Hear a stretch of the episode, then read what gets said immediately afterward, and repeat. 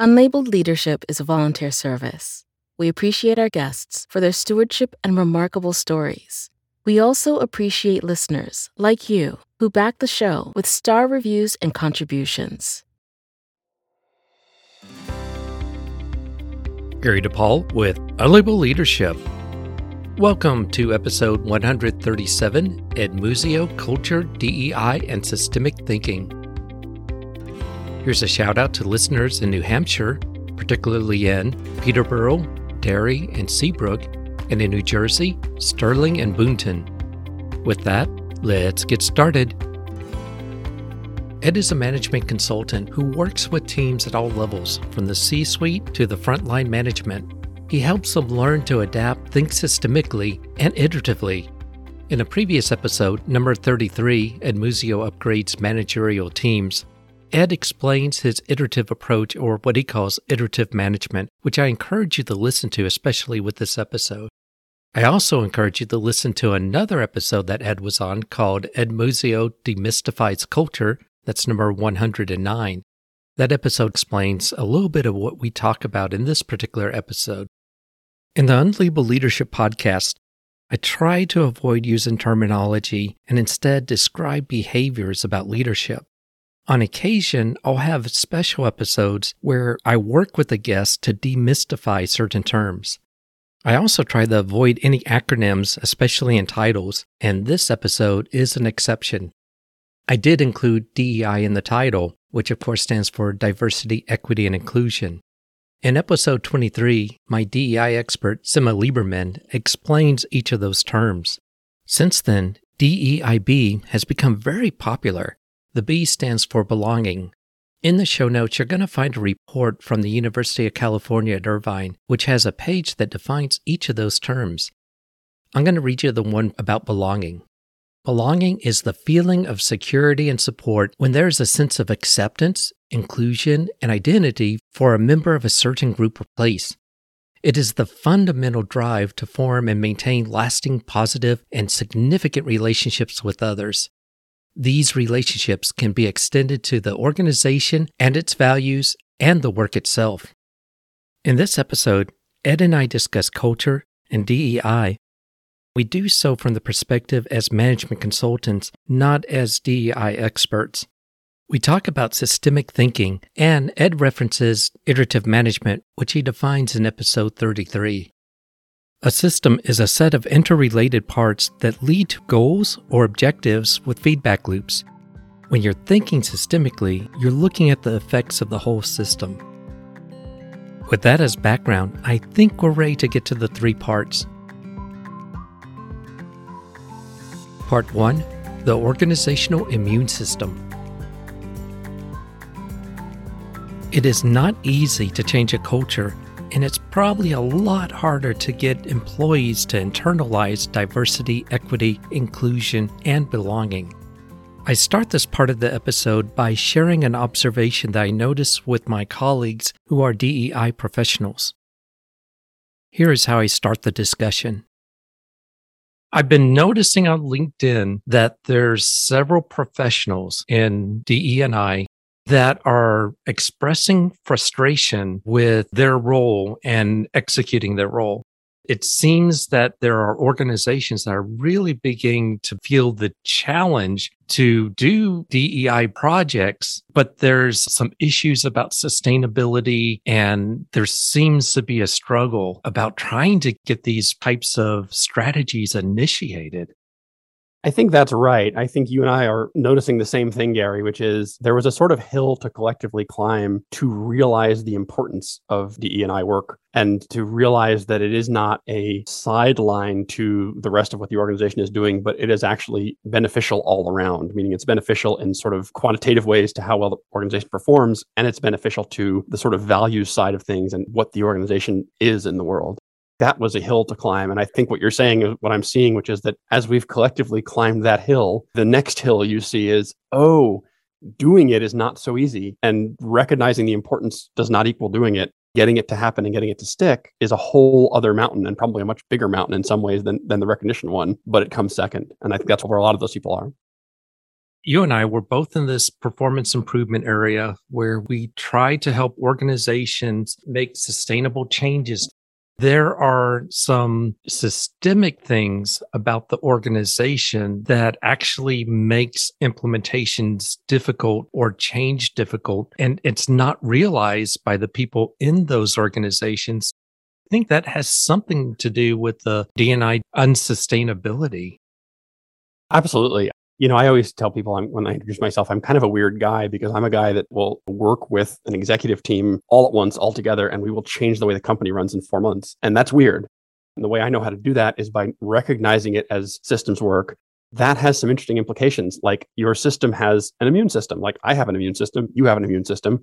I am not consciously aware of my immune system, but it fights certain kinds of changes for me sometimes in ways that are beneficial to me and sometimes not in ways that are beneficial to me. I have a lot of allergies right now, so maybe this is on my mind here in Austin. That's the thing that I think you have to really start paying attention to is what is happening systemically and automatically because all of the intention in the world for me not to sneeze doesn't stop me from having allergies if I can help the system in a way, that might. And that's the same thing in the organization is we have to start looking at what's in place system wide that automatically slows change and also what's in place system wide that in particular gets in the way of this kind of change, which we realize is so important. Then the question comes is that if you're in an organization, you're in an executive role and you invite DEI initiatives, you hire people to drive them, you want the change, you say you're receptive to the change, but the immune system of your organization kicks in.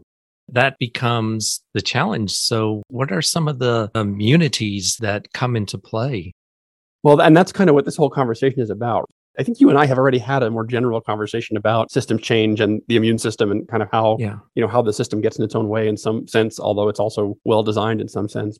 When we're talking about DE&I in particular, I always sort of start with let's think about some things that could be true about an organization that relate to not whether it is good in terms of diversity, equity, and inclusion, but whether it would be receptive to improvements in that space.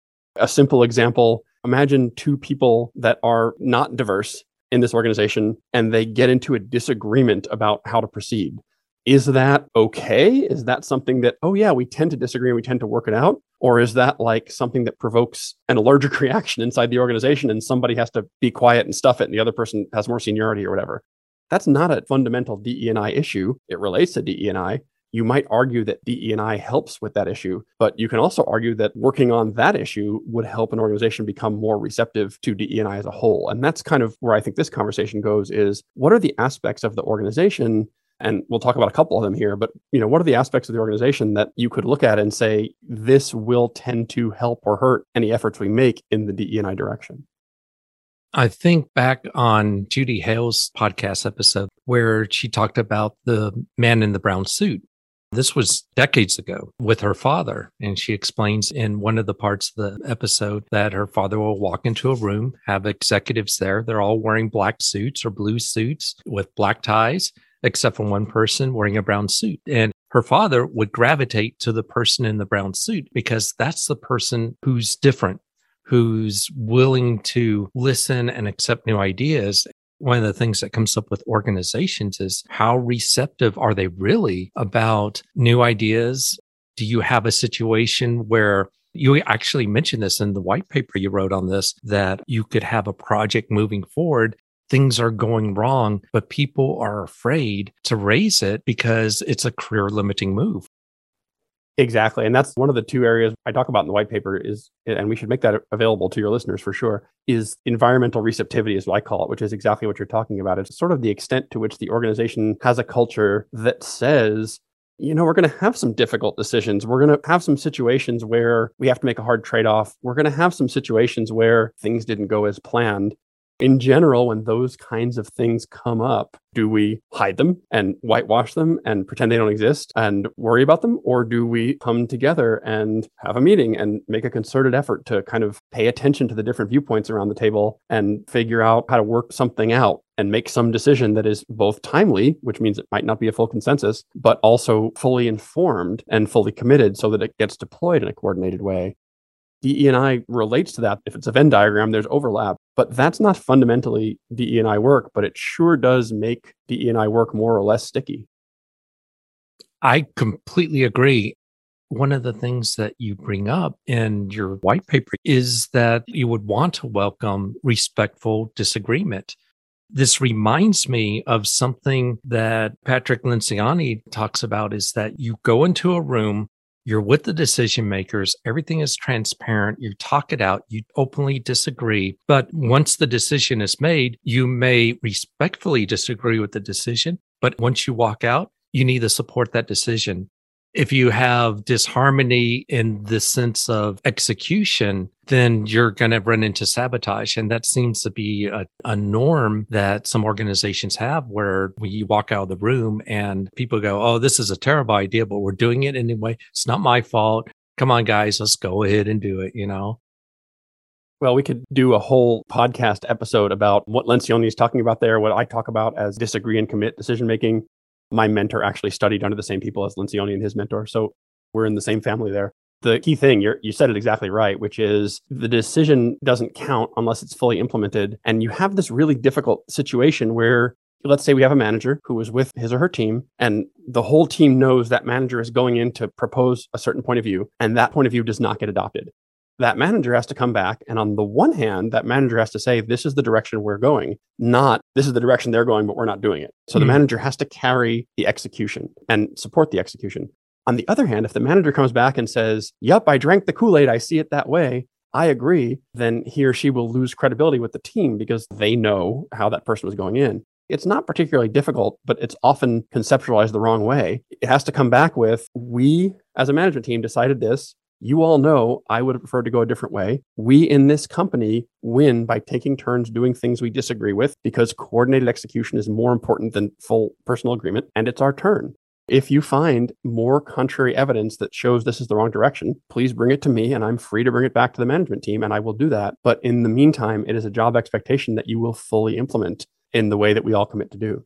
That little sort of compartmentalization of disagree is a thing, commit is a thing, they can happen simultaneously is super important to management decision making in my body of work as you can imagine, it's also pretty important and useful when you start talking about diversity, equity, and inclusion, because that's the way you can reconcile different points of view, different data sets, different life experiences, different recommendations in such a way that, yeah, we're going to pick one. And it's not always going to be the one everybody wants because everybody wants different things. But it's okay. The differences are still okay and they still exist and they still support us in a broader sense. And we welcome that. That's a key thing. Part two environmental receptivity, and behavioral flexibility. Relevant to our conversation about strengthening DEI initiatives is the concept of environmental receptivity. Ed explains what that is. Then he explains what behavioral flexibility is. Here's Ed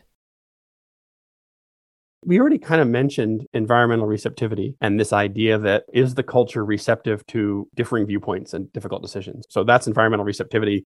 Fundamentally, when you come in with, hey, DE&I needs to improve here, that is a need for change involving differing viewpoints and difficult decisions. So if that's the first time the organization has ever dealt with one of those or dealt with it well or admitted to it, then you've got a whole other hill to climb that's the environmental piece. And that has to do with things like does the leadership and senior management see it as their job to make transparent and fair decisions and explain them, especially for unpopular decisions? Or do they see it as their job to kind of decide behind closed doors and announce firmly? Or do they sort of see it as their job to kind of avoid commitment completely and let the organization kind of sort it out without direction? Things like that come into this issue of how receptive is the environment to tricky things. The other thing that comes into play, and, and this is the one we haven't talked about yet, is what I call behavioral flexibility. And that is to what extent does this organization have a culture that enables it to intelligently sort of contemplate and adopt new behaviors? Is there a continuous improvement idea relative to how we do things around here? Or is there a we've done it the same way for the past hundred years and we're not going to change it kind of idea? Is there a, a thing about decisions? When we have a decision, we go out looking for contrary information from subordinates before we make it, especially if it has high stakes. Or do we have a thing about decisions where it's like we tend to sort of curate information to match what the boss already thinks to minimize conflict? you know you could look at that as a DE&I thing, but you could also look at it as just a, a room full of undiverse people with poor DE&I could still handle decisions in either of those two ways. And if they handle them in the in the way that provokes less intelligent change or no change, then DEI is going to have a hard time getting traction because the system, like we talked about before, is not equipped or enabled or geared up for those kind of things to happen in terms of change. I'm going to pull from the previous episode that we did on culture. What I'm going to pull from that is cultural habits or organizational habits. You may be receptive and say, Yes, I want to improve how we diversify, how we're inclusive.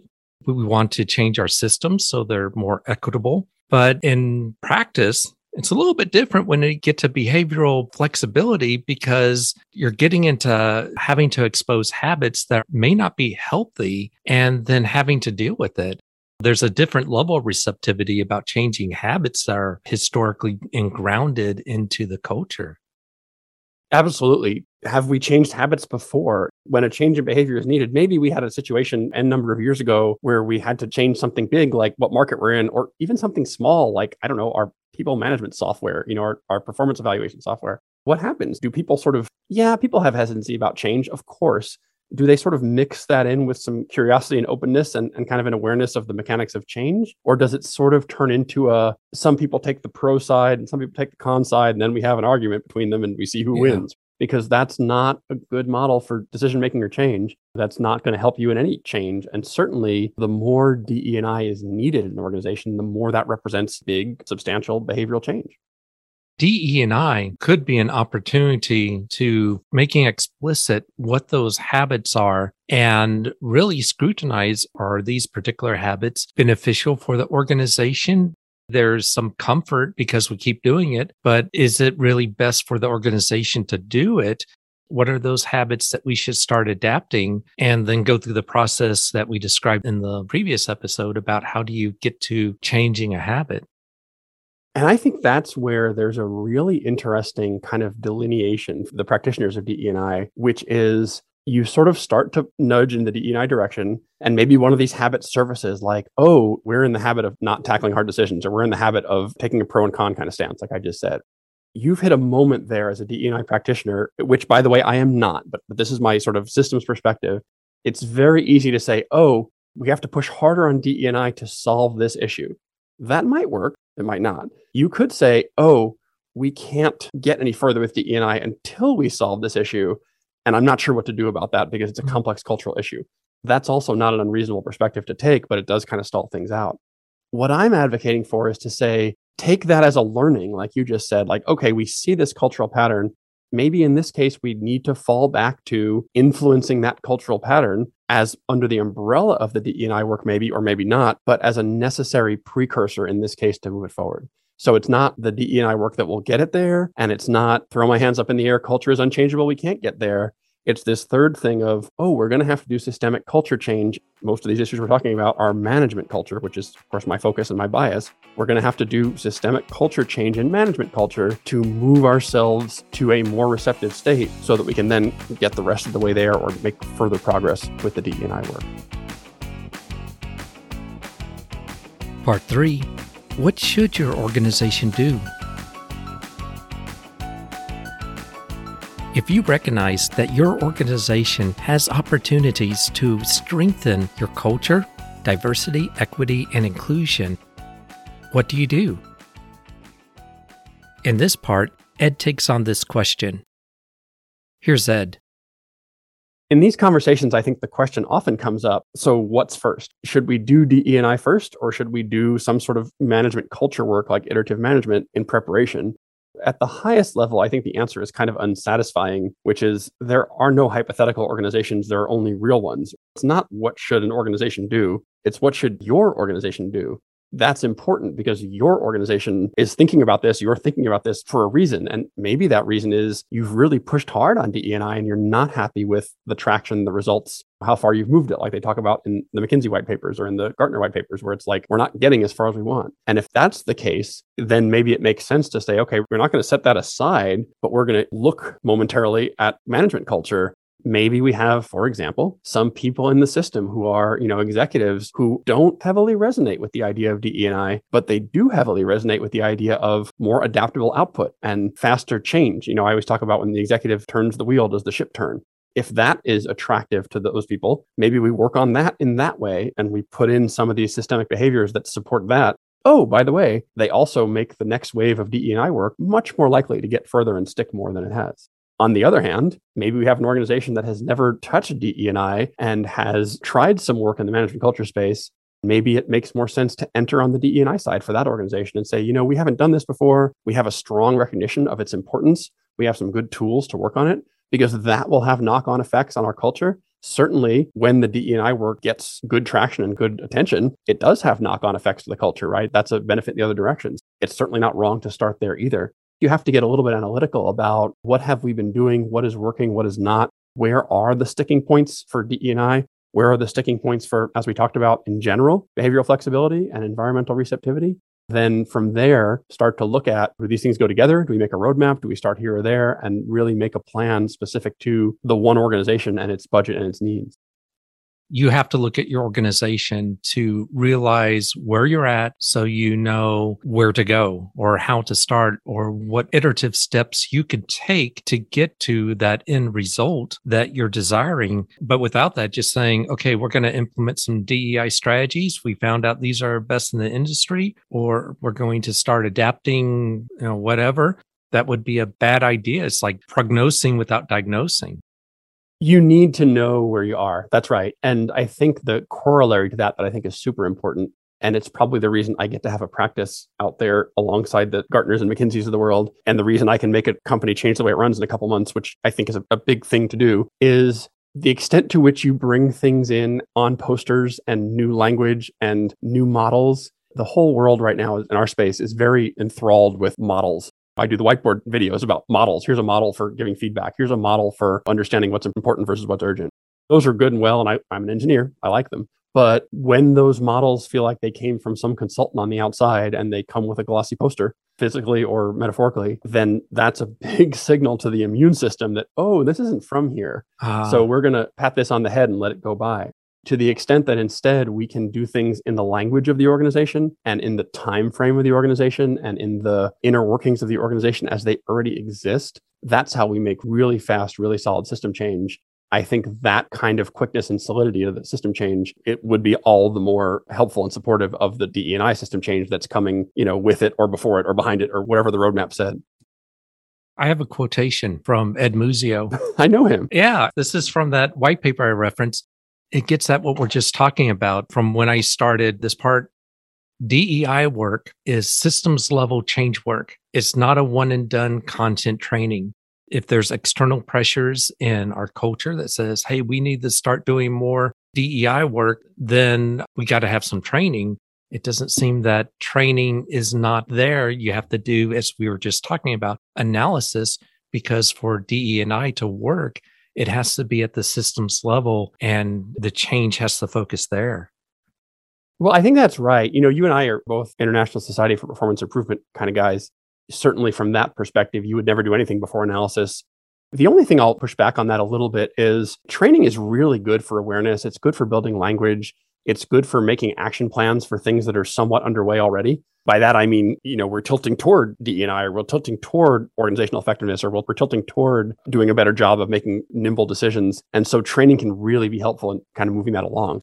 I wouldn't say that training is always the wrong starting point. Certainly, if we've done training and it hasn't moved the needle, more training is probably not the right answer, unless it's very, very different than the last round of training we did either way, what you're looking at is the question of how do we start to introduce into the system in safe and useful ways awareness and language and sort of a structure for the need and a structure for what a solution might look like so that we can start to have a conversation about how to get there. That might look like old fashioned analysis. At first, we just notice what's going on and, and, make a list. Or that might look like some conversations that while we're assessing what's happening, we're also starting to communicate some of what's possible. I think any of that is okay in systems change, but I do think you don't want to just start with a push button answer to a problem you haven't defined yet. Absolutely not. I think you're right. You could be in an organization of navy blue suits and black ties, and you realize that there's something wrong, but you're not quite sure where it is maybe starting off not a one and done but starting the conversation can happen with some de and i training to really start thinking about this differently that may open up analysis just from the training itself That's right. I think that usually, if you're having a conversation, there is a need.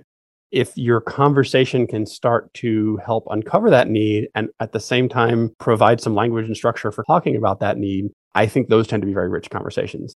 I think if the conversation is more sort of traditional salesy in nature, in the sense that it's a set of solutions looking for a problem, sometimes they still match up and that's great. But I think that it's a little more challenging when you're talking about things that, as you said, are sort of hard for the person with the problem to articulate. I think then your chances of hitting with, with a predefined solution, they get a little lower until you can share some language, until you can share some high level concepts about, you know, what are we actually talking about here? For example, why is it so important that we're not making collaborative decisions? And what do we mean by collaborative decisions? Because we know sort of intuitively that it's better to collaborate, but what does that actually mean in a meeting with a boss and some employees? what does a decision look like if it's collaborative and if it's not? Because you also can't take forever to make it. You also can't make everybody happy. And you also can't take three hours on everything. It gets complex. And I think that issue of language and discussion and framing things up in a useful way becomes more and more important. For where your culture is at, your approach may be very different it could be that it's time to start resonating a DE&I strategy across the organization get buy in and move forward that way. Or it may be more of an iterative thing where we're not at a place where we can execute a strategy yet. We're still trying to figure out where we're at, what we're doing, and what's wrong with us, or what could we be doing better. It becomes more of an iterative approach that leads up to building up to a strategy. I think so. Go slow to go fast is a great quote in a lot of ways. And I think it's a great quote here even though you know, and even though individuals inside the system can look and say, we're at a two, we should be at an eight you're probably not going to jump system wide from a two to an eight all at once. Yeah. So if you can say, well, we're going to put some work in place to lay the groundwork to climb one at a time for the next N months or whatever, if we can put some groundwork in place and have some conversation about it, then we can start to move forward with it. And I think that's another place where these ideas that I'm talking about in terms of environmental receptivity and behavioral flexibility come into play. Because again, you can start to put those in because they support DE&I. You can put them in because they are helpful to output. You can put them in because you're going into a new market and need to be a little more agile and adaptable. You can put them in because people have complained for years on employee surveys that our meetings aren't very good and this would help them. You can start to seed the ground with other things that will help. To someone who would say, well, that slows down your focus on the DE&I or the one thing, maybe, but maybe it goes slow to go fast because by doing that for this six months, then six months from now or a year from now, all of a sudden you're going to be able to plant this DE&I seed and it's going to really grow as opposed to kind of struggling. I think it's worth thinking in those terms before you start. My thanks to Ed Muzio. If you'd like to learn more about Ed, go to the show notes. And if you have a question or comment, go to unlabelleadership.com, click the message icon, and leave a voicemail message for up to one minute. I'd like to thank those who contribute to the show your donations makes a difference because this is an all volunteer service. I'd like to thank you for listening. This is Gary DePaul. Until next time, lead on.